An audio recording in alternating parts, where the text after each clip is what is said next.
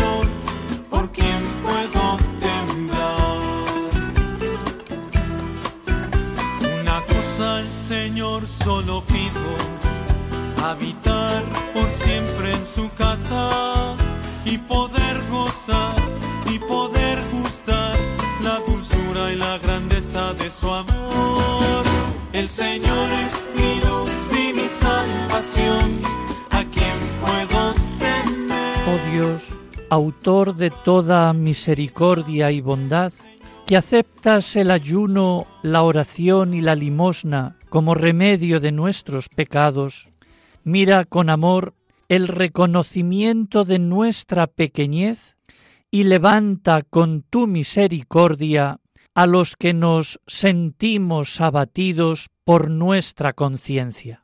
Por nuestro Señor Jesucristo, tu Hijo, que vive y reina contigo en la unidad del Espíritu Santo y es Dios por los siglos de los siglos. Pues buenas noches, una vez más nos encontramos en el programa de la liturgia de la semana en este domingo ya tercero de Cuaresma. En efecto, Dios nos quiere ayudar en nuestro camino de conversión.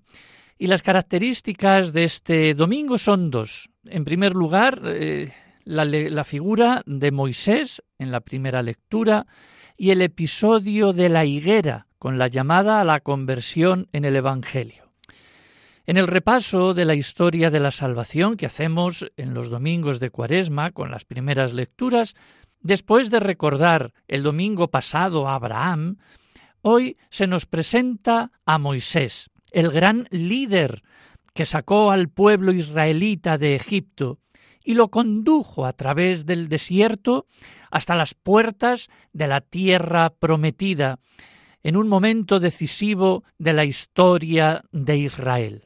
En el Evangelio de Lucas leeremos en, este, en este domingo y también en los próximos domingos unas invitaciones de Jesús a la conversión, asegurándonos el amor misericordioso y el perdón de Dios también se, puede, se pueden proclamar los evangelios del ciclo A, los bautismales, el de la samaritana, el ciego, Lázaro, que nos remiten al agua, la luz y la vida. Pero nosotros eh, siguiendo un poco el ritmo del ciclo C, nos fijamos pues en, estos evangelios eh, que no son estos evangelios bautismales, sino pues esta figura de Moisés y también pues el de la higuera, que es al que corresponde en este tercer domingo de Cuaresma. Bueno, pues saludamos a, a Sor Luisa María, López León, que es coordinadora en España de las hijas de la Divina Providencia, que como siempre pues nos eh, bueno pues nos insinúa alguna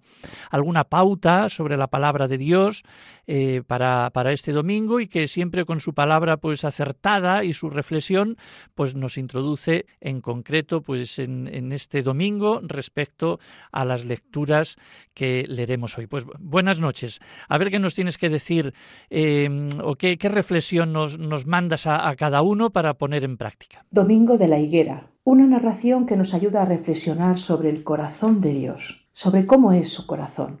Porque nuestro Dios es un Dios paciente, sorprendente.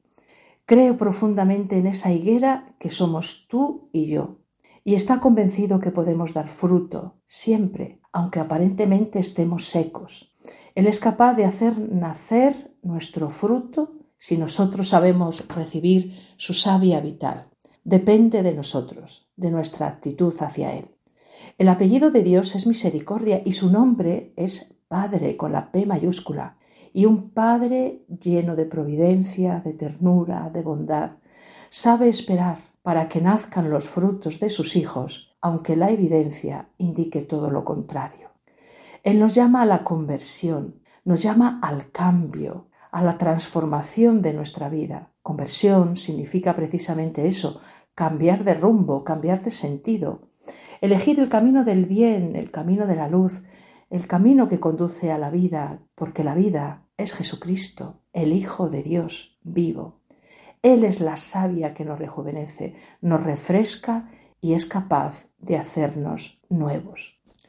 Dejémonos abonar por el Señor, que el Señor ponga el abono de su gracia, el abono de su palabra, que nos hace fértiles, que nos hace dar fruto, fruto abundante y verdadero. Que el Señor fortalezca nuestras raíces, porque son precisamente las raíces las que mantienen vivo al árbol. Cuanto más profundas son las raíces, es sabido que hay mayor posibilidad de fruto para el árbol. Oración, palabra, fe y confianza en el poder infinito del Señor Aplauso a esa misericordia que nos rodea y nos envuelve y que Dios nos regala simplemente por amor, sin ningún mérito nuestro, simplemente porque somos sus hijos, porque estamos en su viña, porque le pertenecemos y somos su propiedad, su propiedad personal. Y esa propiedad la quiere cuidar a toda costa, la quiere proteger, fortalecer, para que se mantenga en todo momento viva y dé siempre un fruto agradable. Aprovecho este momento que se me ofrece para compartir con los oyentes de Radio María el dolor de lo que está sucediendo en Ucrania. Pidamos juntos la paz y que mucha gente, como nuestras hermanas que están en Rumanía, reciban nuestro apoyo y nuestra oración.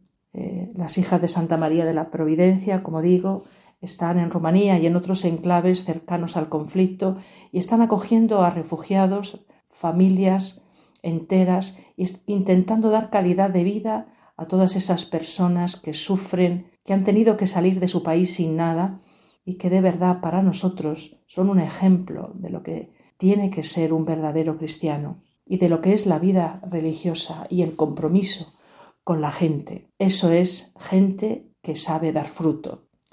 También nos pedimos un recuerdo y una oración para nuestras dos comunidades en España, una en el Camino de Santiago, exactamente en Arzúa, provincia de A Coruña, donde hacemos acogida cristiana en el camino a los peregrinos, y otra en Madrid, en la Casa Santa Teresa, en el barrio de Chamartín, donde acogemos desde 1977 a 40 personas con discapacidad intelectual y del desarrollo, intentando normalizar su vida, trabajando concienzudamente para que sean felices y alcancen sus logros. Buen domingo de la higuera y a dar fruto.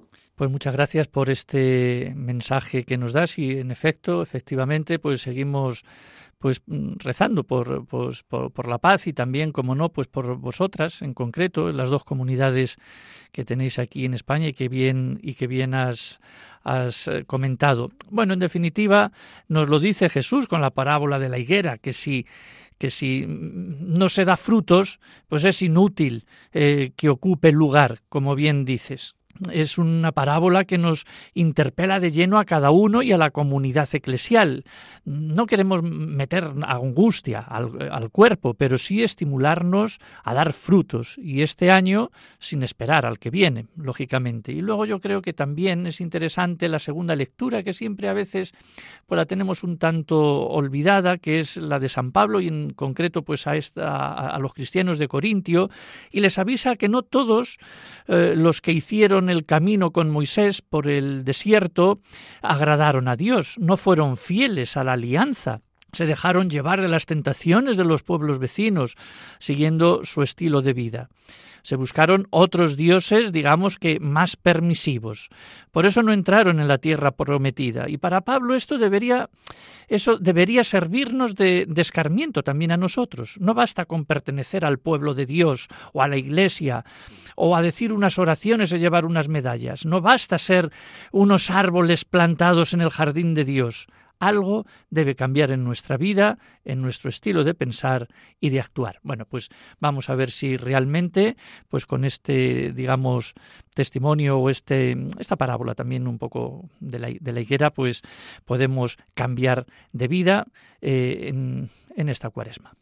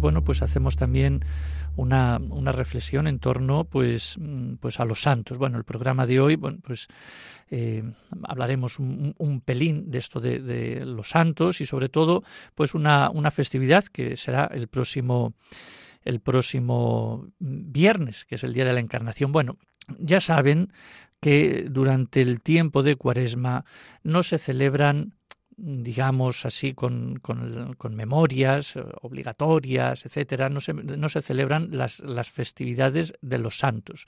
Se tienen unas, digamos, conmemoraciones. No obstante, hay un signo celebrativo propio de este tiempo cuaresmal, que es el que propone el ceremonial de obispos en ese número 261 y que otras veces hemos venido también recordando.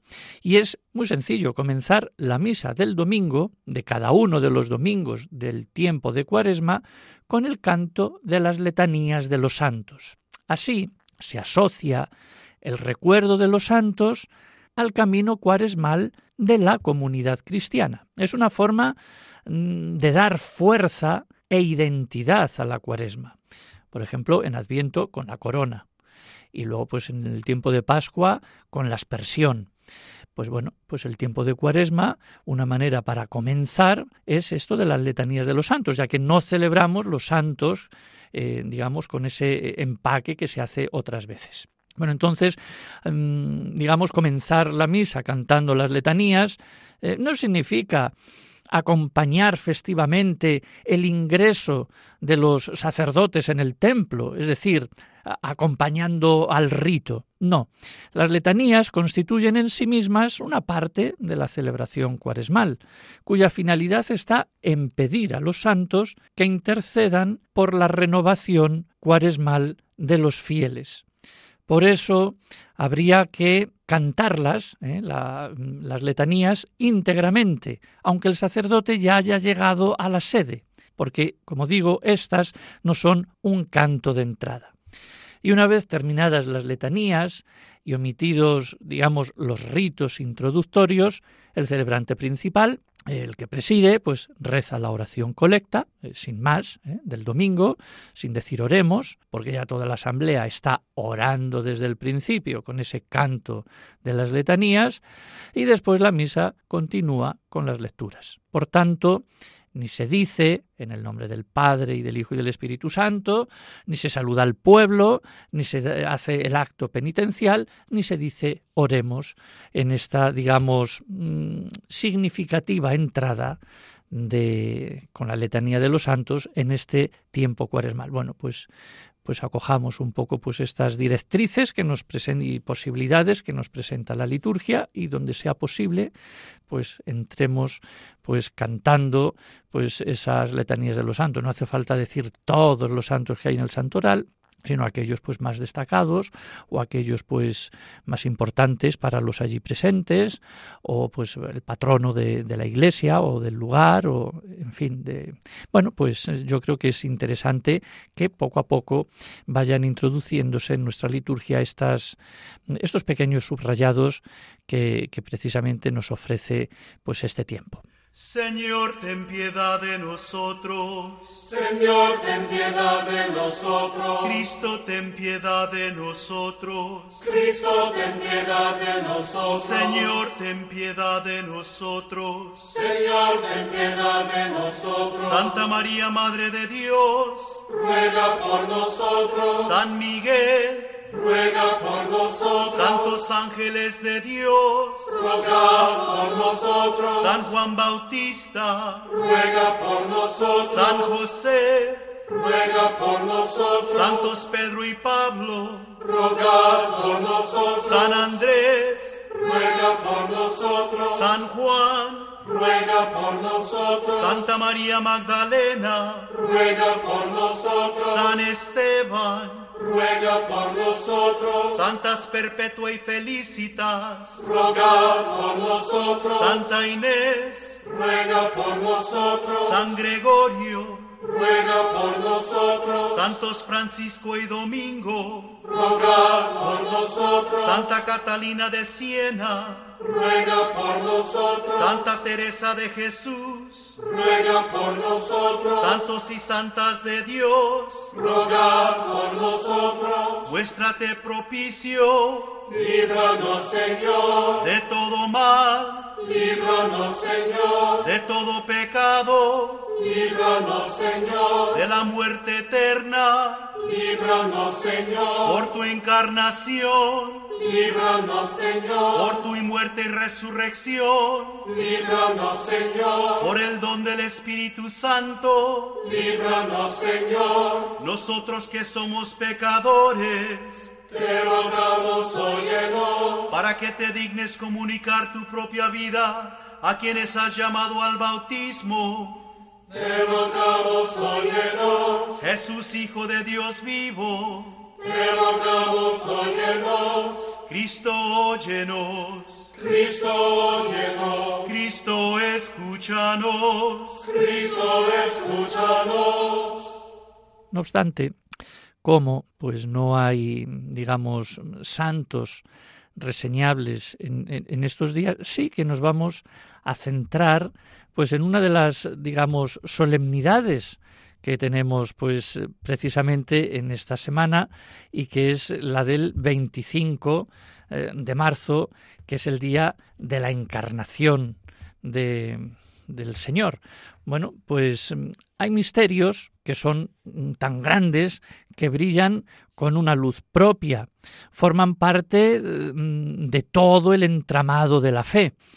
Eh, el viernes eh, celebramos, como ya digo, pues la encarnación del Señor, la anunciación del Señor, y se hace pues de una manera solemne. Sería pues una especie de parada eh, durante este, digamos, tiempo de Cuaresma decía o dice así, establezco hostilidades entre ti y la mujer, entre tu estirpe y la suya, ¿eh? decía pues el Señor, ¿no? En ese pasaje del, del Génesis, dice, ella te herirá en la cabeza cuando tú la hieras en el talón. Bueno, pues así eh, Dios eh, prometía la salvación al género humano en el paraíso. Bueno, pues esta promesa de salvación se hizo realidad al cumplirse la plenitud de los tiempos cuando envió Dios a su Hijo, nacido de mujer, para rescatar a los que estaban bajo el peso de la ley y recibir el don de ser hijos por adopción. Es San Lucas, el evangelista, que nos cuenta cómo el Señor envía el arcángel eh, San Gabriel a Nazaret de Galilea para ofrecer a una virgen de nombre María, desposada con un hombre llamado José, para ofrecerle precisamente pues el ser madre del Hijo de Dios. Bueno, pues este plan divino es concebir por obra del Espíritu Santo al que llamará Jesús cuyo reino no tendrá fin. Prueba de esto es que su pariente Isabel, que era estéril, ha concebido un hijo y ya está de seis meses. Bueno, pues María acepta desde la sencillez y la confianza en el cielo, proclamándose la esclava del Señor. Por lo tanto, este día de la encarnación, anunciación del Señor, es el misterio, digamos, más importante después de la resurrección, Pentecostés y bueno, pues si queremos también añadir la Navidad. Así que el origen de esta solemnidad se remonta a los primitivos tiempos, coincidiendo con el equinoccio de primavera y extendiéndose a toda la Iglesia posteriormente. Y si nos fijamos en el calendario, Estamos eh, a nueve meses del 25 de diciembre, día del nacimiento del Señor. Por lo tanto, de 25 a 25, los nueve meses de gestación, pues del, digamos, del, ser humano dentro del seno, pues de, de una madre.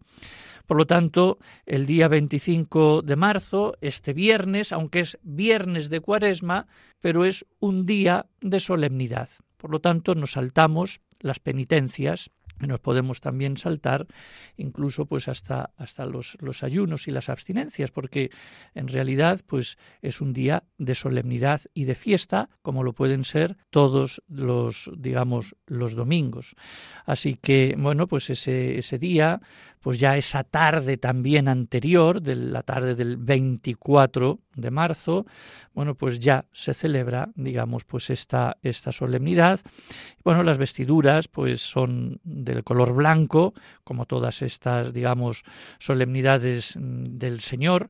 Y luego, bueno, pues tenemos oraciones propias, eh, se canta o, se reza también el Gloria, y luego en la en cuando se recita el credo, que también hay credo, pues eh, la asamblea y todos nos arrodillamos a las palabras y por obra del Espíritu Santo se encarnó de María la Virgen. Entonces ahí nos arrodillamos pues para mm, digamos subrayar eh, y rememorar pues eh, en estas palabras pues la solemnidad que estamos celebrando.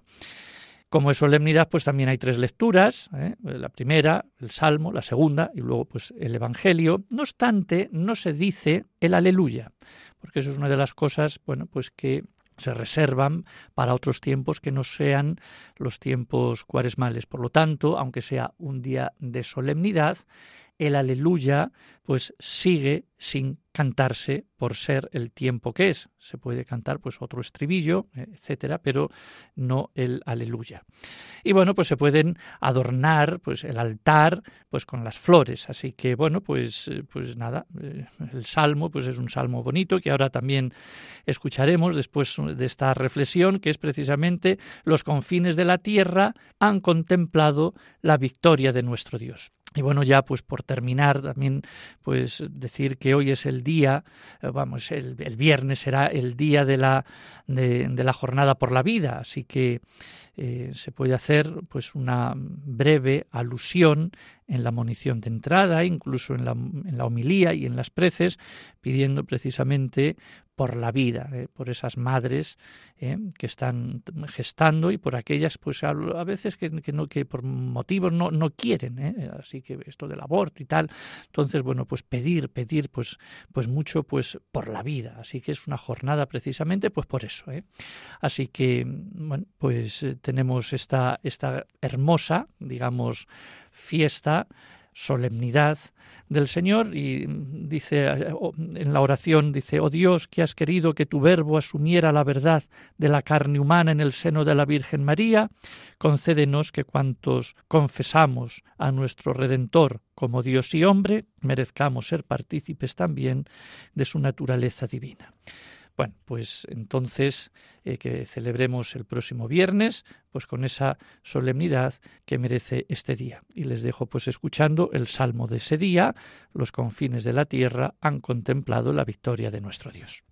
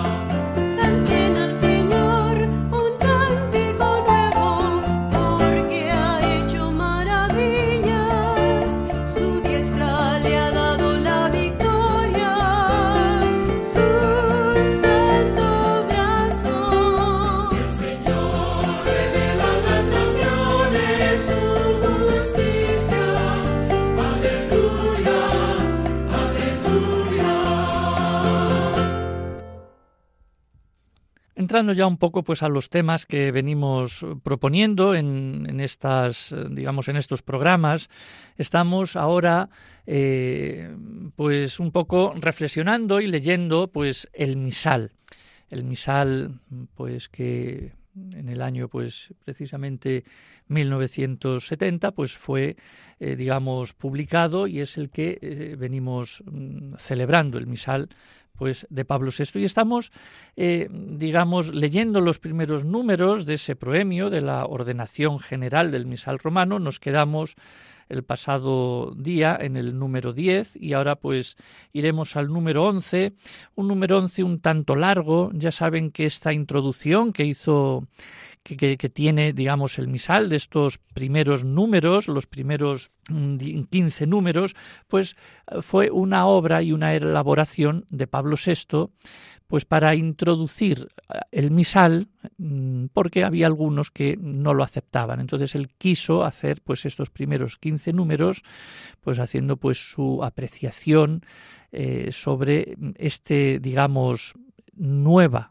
eh, nuevo, digamos, misal, nueva etapa del misal. Y en el número 11, pues yo creo que es un punto central y fundamental para comprender bien eh, el motivo de este misal, que dice, y así pues eh, lo leo para que lo tengamos en cuenta, dice, el concilio de Trento, allá en el siglo XVI, ya había caído en la cuenta de la utilidad del gran caudal catequético de la misa, pero no le fue posible descender a todas las consecuencias de orden práctico. De hecho, muchos deseaban, ya entonces, que se permitiera emplear la lengua del pueblo en la celebración de la Eucaristía.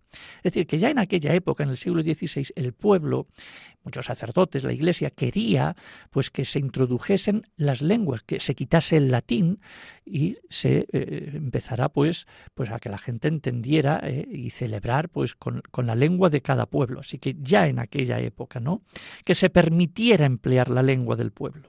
Pero el concilio de Trento, teniendo en cuenta las circunstancias que concurrían en aquellos momentos, las circunstancias son precisamente de, del protestantismo y de Lutero, que estaba surgiendo en aquella época, después se creyó en la obligación de volver a inculcar la doctrina tradicional de la Iglesia, según la cual el sacrificio eucarístico es ante todo acción de Cristo mismo, y por tanto su eficacia intrínseca no se ve afectada por el modo de participar seguido por los fieles. En consecuencia, se expresó de forma firme y moderado con estas palabras. Decían, aunque la misa contiene mucha materia de instrucción para el pueblo, sin embargo, no pareció conveniente a los padres que como norma general se celebrase en lengua vulgar. Condenó además al que juzgase ser reprobable el rito de la Iglesia romana por la cual la parte correspondiente al canon y las palabras de la consagración se pronunciarán en voz baja. Es decir, que quería, había que seguir haciéndolo en voz baja y no como algunos planteaban, pues en voz alta, ¿no? O que la misa exige ser celebrada en lengua vulgar. Bueno, no obstante, si por un motivo prohibía el uso de la lengua vernácula en la misa, por otro, en cambio, mandaba que los pastores de almas procurasen suplirlo con la oportuna catequesis, a fin de que las ovejas de Cristo no padezcan hambre, Manda el Santo Sínodo a los pastores y a cuantos tienen cura de almas que frecuentemente en la celebración de la misa, bien por sí, bien por medio de otros, hagan una exposición sobre algo de lo que en la misa se lee y además expliquen alguno de los misterios de este santísimo sacrificio, principalmente en los domingos y los días festivos. Bueno, es decir, que se haga un poquito de catequesis también, que la gente entienda lo que se está haciendo, etcétera. Bueno, yo no sé si aquello se hizo o no se hizo, porque estamos hablando del siglo XVI y luego XVII, y luego pues esto se embrolló pues de, de muchas maneras. Bueno, yo he pedido pues a, a, don Ramón Navarro pues que nos hable precisamente y que nos explique con sus palabras y eh, sobre este número 15, perdón, sobre este número 11, que es fundamental eh, en esta, digamos, introducción que hace Pablo VI al nuevo misal. Así que aquí el padre Ramón es director del secretariado de la Conferencia Episcopal de Liturgia. Por lo tanto, eh, le cedemos la palabra y que nos explique, pues, eso, mm, estas cosas eh, que hemos ido leyendo ahora sobre el número 11. Bueno, pues buenas noches. La reforma litúrgica posterior al Concilio Vaticano II, uno de cuyos principales frutos es sin duda alguna el misal, se basa ante todo en favorecer la participación activa, consciente y fructuosa de los fieles en la celebración. Por participación no entendemos solamente el hacer cosas, sino que aquello que hacemos en la celebración, es decir, los gestos, los signos, las palabras, todo ello nos lleve al encuentro con Cristo Cristo que está presente en la celebración, de modo que cuando hablamos de la liturgia ya no hablamos meramente como ritos y ceremonias, sino como una realidad teológica. Para favorecer la participación activa, uno de los aspectos más importantes es, sin duda, que los fieles puedan comprender la lengua en la que celebran. Por tanto, los primeros años de la reforma litúrgica posterior al Concilio Vaticano II supusieron el paso del latín a las lenguas vernáculas, aunque sin abandonar completamente el latín. El número 35 de Sacrosantum Concilium recomienda que al menos se puedan proclamar en las lenguas, que las lenguas maternas de los fieles, principalmente la lectura, la oración común y las partes que corresponden al pueblo. Hoy esa es una realidad perfectamente asumida en nuestras celebraciones. Los libros litúrgicos se promulgan en latín, en lo que se llama la editio típica, o sea, la edición modelo, desde la que luego se hacen las traducciones a las distintas lenguas vernáculas aprobadas por la Iglesia. Está claro que para favorecer la participación activa esto es solamente un primer paso, luego hay que dar otros. El número 11 de la Ordenación General del Misal Romano, que hoy estamos comentando, nos recuerda que este tema del latín y de las lenguas vernáculas no es la primera vez que ha sido tocado en la historia de la Iglesia. La reforma protestante, promovida por Martín Lutero en el siglo XVI, que supuso la crisis eclesial más importante en muchísimo tiempo, tocaba mucho más a la teología y a la praxis eclesial que a la liturgia, pero tuvo sus consecuencias litúrgicas porque Lutero, en lo teológico, por ejemplo, negaba que la Iglesia fuese una realidad visible y, por tanto, negaba el ministerio ordenado, la celebración de los sacramentos, de la liturgia. Eh, él decía que eso no podía ser una mediación de la gracia y, por tanto, no eran realidades centrales y vitales en lo que es la Iglesia. Lutero negó la eficacia de los sacramentos, lo redujo solamente al bautismo y a la Eucaristía, pero está entendida como la cena, la conmemoración de la última cena, no como el memorial de la pasión, muerte y resurrección del Señor. Lutero entendía estos sacramentos como meros signos u ocasiones para motivar y profesar la fe. Así, Él comenzó a celebrar estos sacramentos y otras reuniones en torno a la palabra y a la oración y lo hizo no en latín, sino en su lengua materna, que era el alemán. El número 11 de la ordenación nos explica que ante esto, lo más urgente para el concilio de Trento, que fue la respuesta católica ante la reforma protestante, era reafirmar la fe de la Iglesia, entre otras cosas en lo que toca a la gracia, a la justificación, a los sacramentos. Juzgó, dice el número, que era su deber inculcar nuevamente la doctrina tradicional de la Iglesia, según la cual el sacrificio eucarístico es ante todo acción de Cristo mismo. De hecho, la reforma del misal se pospuso, ya la, la va a hacer San Pío V una vez acabado el concilio. Casi de pasada, en todas estas afirmaciones teológicas, Trento reconoce que la misa tiene un valor pedagógico e incluso reconoce la utilidad de la lengua vernácula, pero entiende que no es el momento de dar ese paso porque en el fondo sería como dar la razón a Lutero y a los reformadores.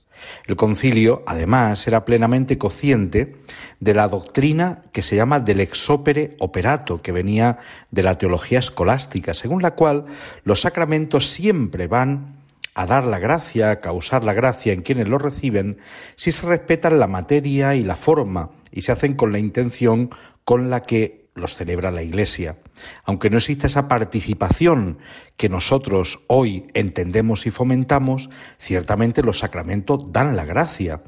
En el fondo, lo que nos está diciendo este número 11 es que el concilio de Trento tuvo que renunciar a lo que luego nosotros acabaríamos llamando favorecer la participación en la celebración, y lo hizo por esas razones coyunturales y por eso el misal que vino después, el misal de 1570, no fue traducido del latín.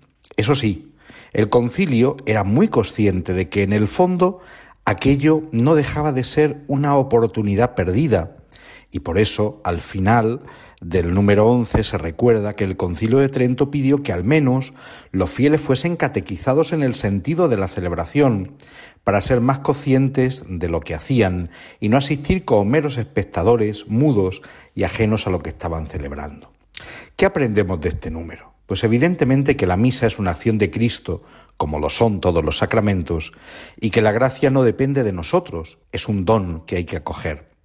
También aprendemos que nosotros estamos llamados a unirnos a Cristo en su sacrificio pascual, como expresan admirablemente las plegarias eucarísticas, y que a ello ciertamente nos ayuda, por una parte, el hecho de que los textos litúrgicos los entendemos al estar en nuestra lengua, pero también sabemos que si no profundizamos en el sentido y en el espíritu de la liturgia cada vez más, ese encuentro con el Señor será más difícil por eso insistir en la formación litúrgica, como hizo también Sacrosantum Concilium, es uno de los grandes retos que hoy tiene la pastoral litúrgica de la Iglesia.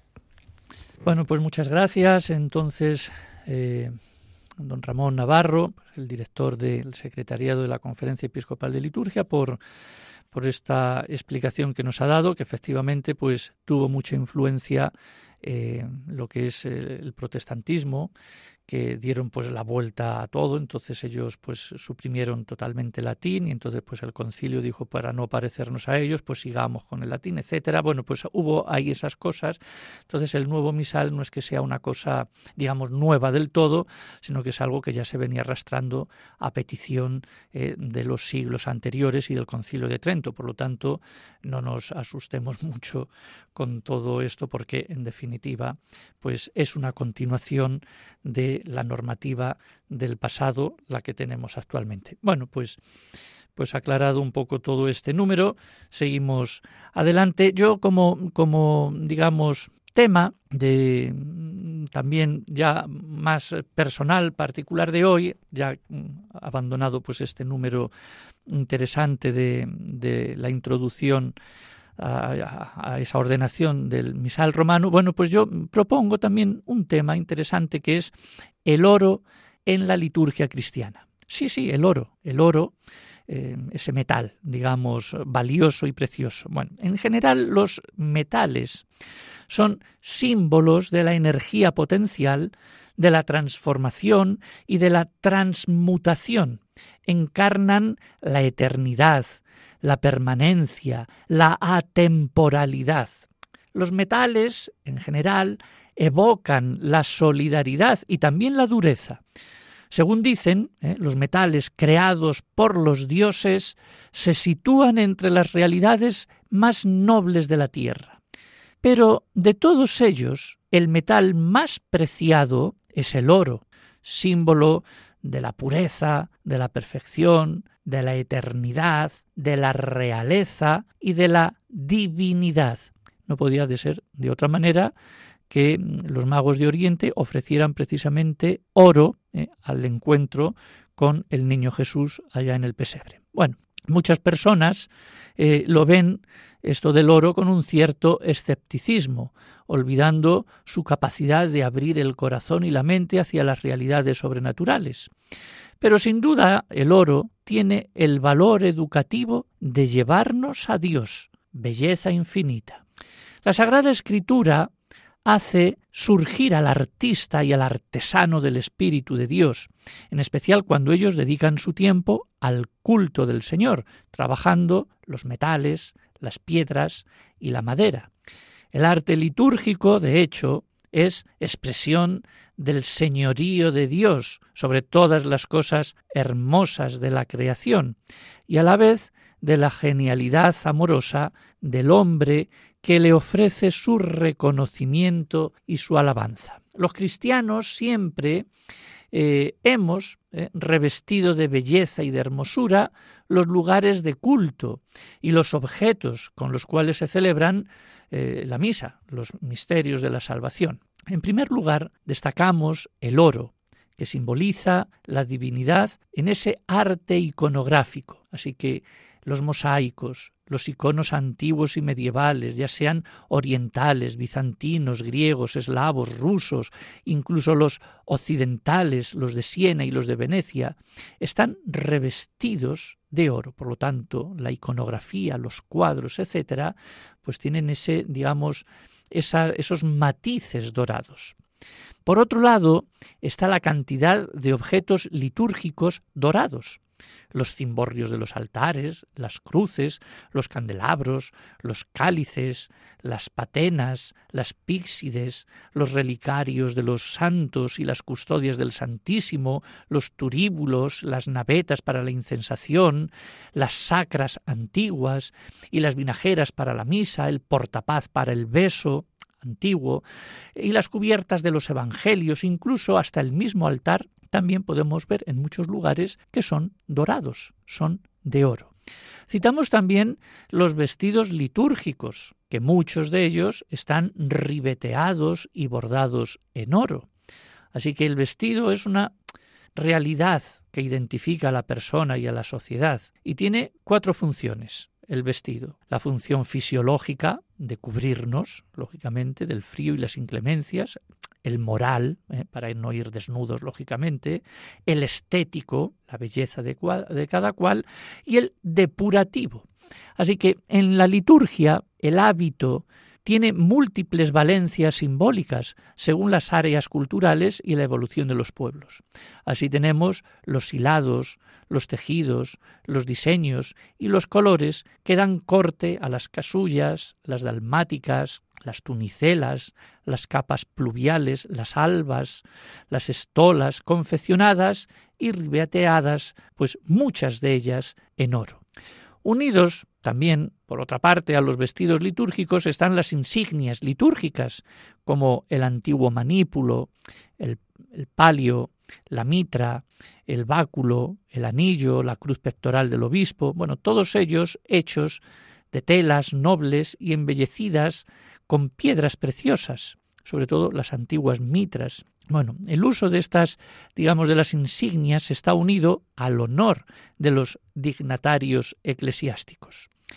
El oro aparece además en los cantos de la liturgia, que reviven a lo largo del año los misterios de Cristo, cuando nos hablan del esplendor y el oro quedando plasmados en los antifonarios y en los misales, sobre todo en la liturgia de la Navidad. Por ejemplo, las antífonas del ciclo de la Epifanía, que son cantos donde aparece eh, el oro cantos también cuando se dedican las iglesias, o las antífonas aquellas dominicanas y antífonas florentinas sobre la pasión en el siglo XII. Por lo tanto, allí pues también se canta con esas palabras donde se recita eh, la palabra oro. Y por último encontramos el oro incluso hasta en los libros, en los códices de la Edad Media. San Jerónimo es el primer testimonio que nos habla del uso del oro en la confección de los libros. Se escribieron Biblias que usaban la tinta de oro. Así se mostraba la dignidad y la autoridad del escribano, que es el Espíritu Santo. Así que la crisografía, es decir, la escritura en oro, surge en la liturgia ya a finales de la Edad Antigua, extendiéndose con gran profusión. Así que los carolingios crean códices litúrgicos y aparecen los sacramentarios. Así que la escritura dorada, aquellos que escribían con tinta dorada las letras, eh, entró en el libro latino por la influencia bizantina que se recreaba en escenarios atemporales, abstractos, luminosos, como signo de la divinidad. Así que el libro litúrgico era bello gracias al oro y algunos pues lo siguen siendo. Después, en la época otoniana, en el siglo X, se llegó al máximo esplendor. Se comenzó a escribir con letra solemne, grande, alta, y siglos más tarde el humanismo italiano empleó el oro con espléndidas iniciales capitales trazadas en el papel y rodeadas incluso por una decoración policromada. Por lo tanto, sin duda, el oro es el símbolo del poderío, la realeza, la belleza, el lujo, lo sacro, lo cúltico y lo divino que puede ofrecer la liturgia.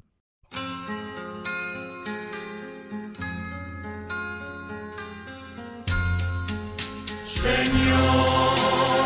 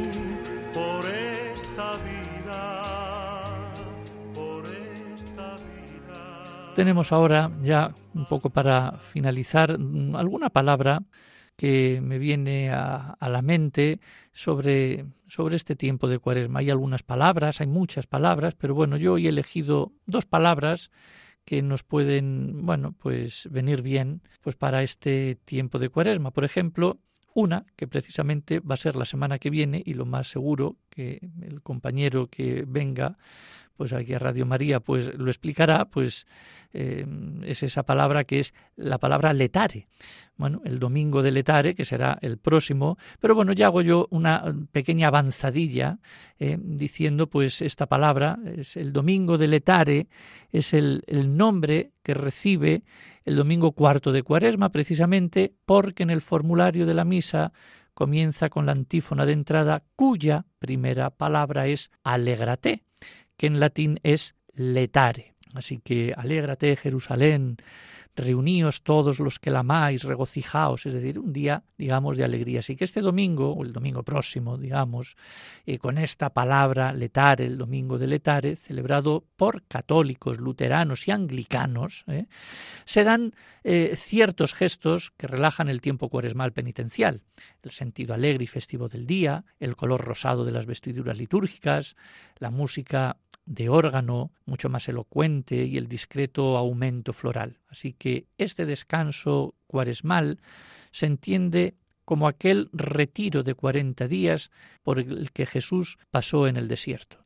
Y por otro lado, en el domingo de Letare, también se celebra el segundo escrutinio preparatorio al bautismo de los catecúmenos en la vigilia pascual, que recibirán por los sacramentos de la iniciación cristiana. En este domingo, precisamente, hoy, el tercer domingo, pues se celebra pues ese, digamos, primer escrutinio.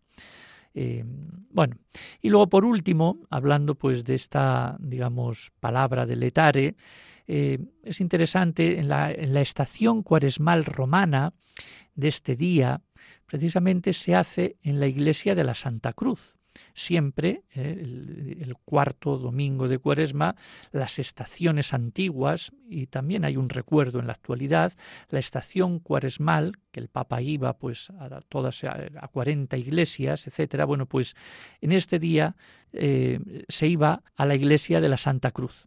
Entonces, una de las siete basílicas principales de Roma. Y en este día, el día de Letare, se acostumbraba a bendecir la rosa de oro, que el Papa enviaba a los soberanos católicos con el fin de recordarles que Jesús derramó su sangre por el pueblo. Así que volvemos de nuevo al oro que hablábamos antes. Así que el oro eh, simboliza el metal más noble de la realeza.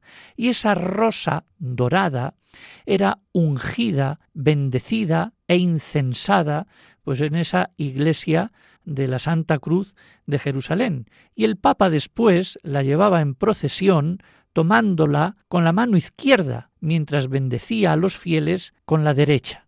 Y después de acabar esa, digamos, procesión, se la enviaba al soberano correspondiente. en este caso, pues a las reinas eh, de, de, Europa católicas, ¿no? Pues precisamente, como decía, para recordarles que eh, Cristo derramó su sangre por el pueblo. Qué interesante entonces, así que eh, el domingo de Letare, con esta historia que hay por detrás, bueno, pues eh, ahí tenemos una palabra, digamos, de este tiempo de cuaresma, como es esta de Letare. Y luego, pues, ya para finalizar, hay otra palabra que es la palabra improperios. Los improperios, algunos pues mm, la habrán escuchado, que son los improperios. Bueno, pues los improperios son los versículos que se cantan durante la adoración de la cruz en la celebración de la pasión del, del Señor en el Viernes Santo. Es decir, es pueblo mío que te he hecho, en que te he ofendido, respóndeme. Es decir, muchos cantamos pues esto pues en los Via Crucis, que bueno, pues que hacemos eh, pues ese día, el Viernes Santo, o hacemos también los viernes de Cuaresma. Pueblo mío que te he hecho, esos son, digamos, los improperios. Así que esta palabra del latín improperium significa reproche, o sea, los reproches de Cristo hacia su pueblo, que lo ha rechazado entregándolo a la muerte. En definitiva, Cristo no entiende cómo el pueblo de Israel paga a Dios de esta manera todos los favores recibidos, cuando precisamente Él lo liberó de la esclavitud en Egipto y lo condujo hacia la tierra prometida. Bueno, no sabemos bien la fecha precisa de la aparición de los improperios en la liturgia. Algunos los sitúan eh, un poco antes del siglo IX o X. Sin embargo, se extendieron por toda Europa siglos más tarde, antes de incorporarse en el siglo XIV dentro precisamente del ordinario de la misa, es decir, del misal. Eh, al principio el orden de los improperios era diferente en muchos lugares.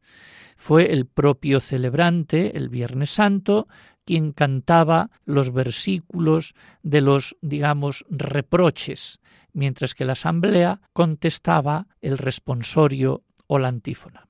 Las frases eran acompañadas por una melodía. Por ejemplo, Palestrina, eh, y este autor pues de la Edad Media tan tan importante ya finales ya de la Edad Media digamos Palestrina y Tomás Luis de Victoria ya un poco el Renacimiento etcétera compusieron eh, una música de excepcional grandeza. Tanto es así que el Papa Pío IV los interpretó en la Capilla Sistina cada Viernes Santo y siguiendo y han, y han seguido interpretándose durante siglos con aquella musicalización de Palestrina y de Tomás Luis de Victoria.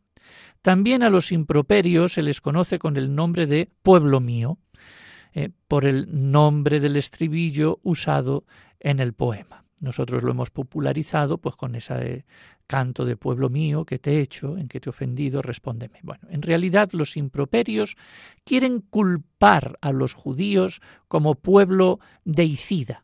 Pero, a ver, los reproches de Cristo en la actualidad no son a ellos, sino son globales no solo contra el pueblo judío, sino hoy día es recaen estos digamos improperios sobre toda la humanidad que en definitiva están dando y han dado la espalda pues a Cristo. Bueno, pues esta es un poco la historia de los improperios y acabamos pues prácticamente pues el programa pues escuchando eh, pues los improperios, pero eh, en, en latín.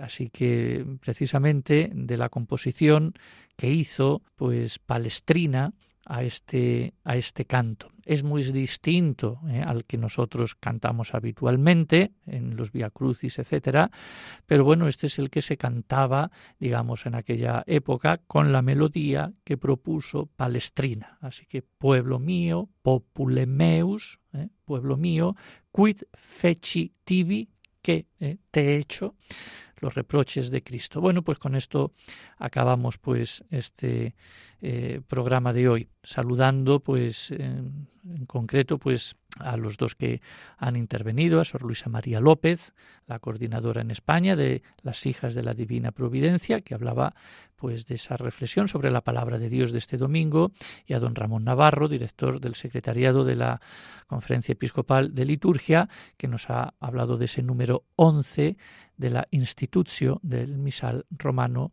eh, hablando pues de entre otras cosas, la participación mm, y el, latín, el uso del latín, el concilio de Trento y la actualidad. Bueno, pues eh, muchas gracias a todos, pues bendiciones, feliz semana, sigamos pidiendo pues por esa ansiada paz y les dejo pues con los improperios de Palestrina, eh, pues para subrayar que estamos en este tiempo también de Cuaresma. Hasta el próximo sábado.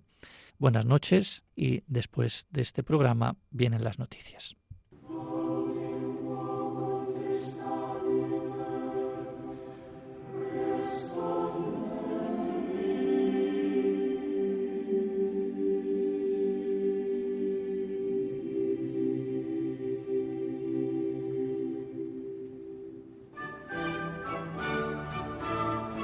Han escuchado la liturgia de la semana con el padre Adolfo Lucas.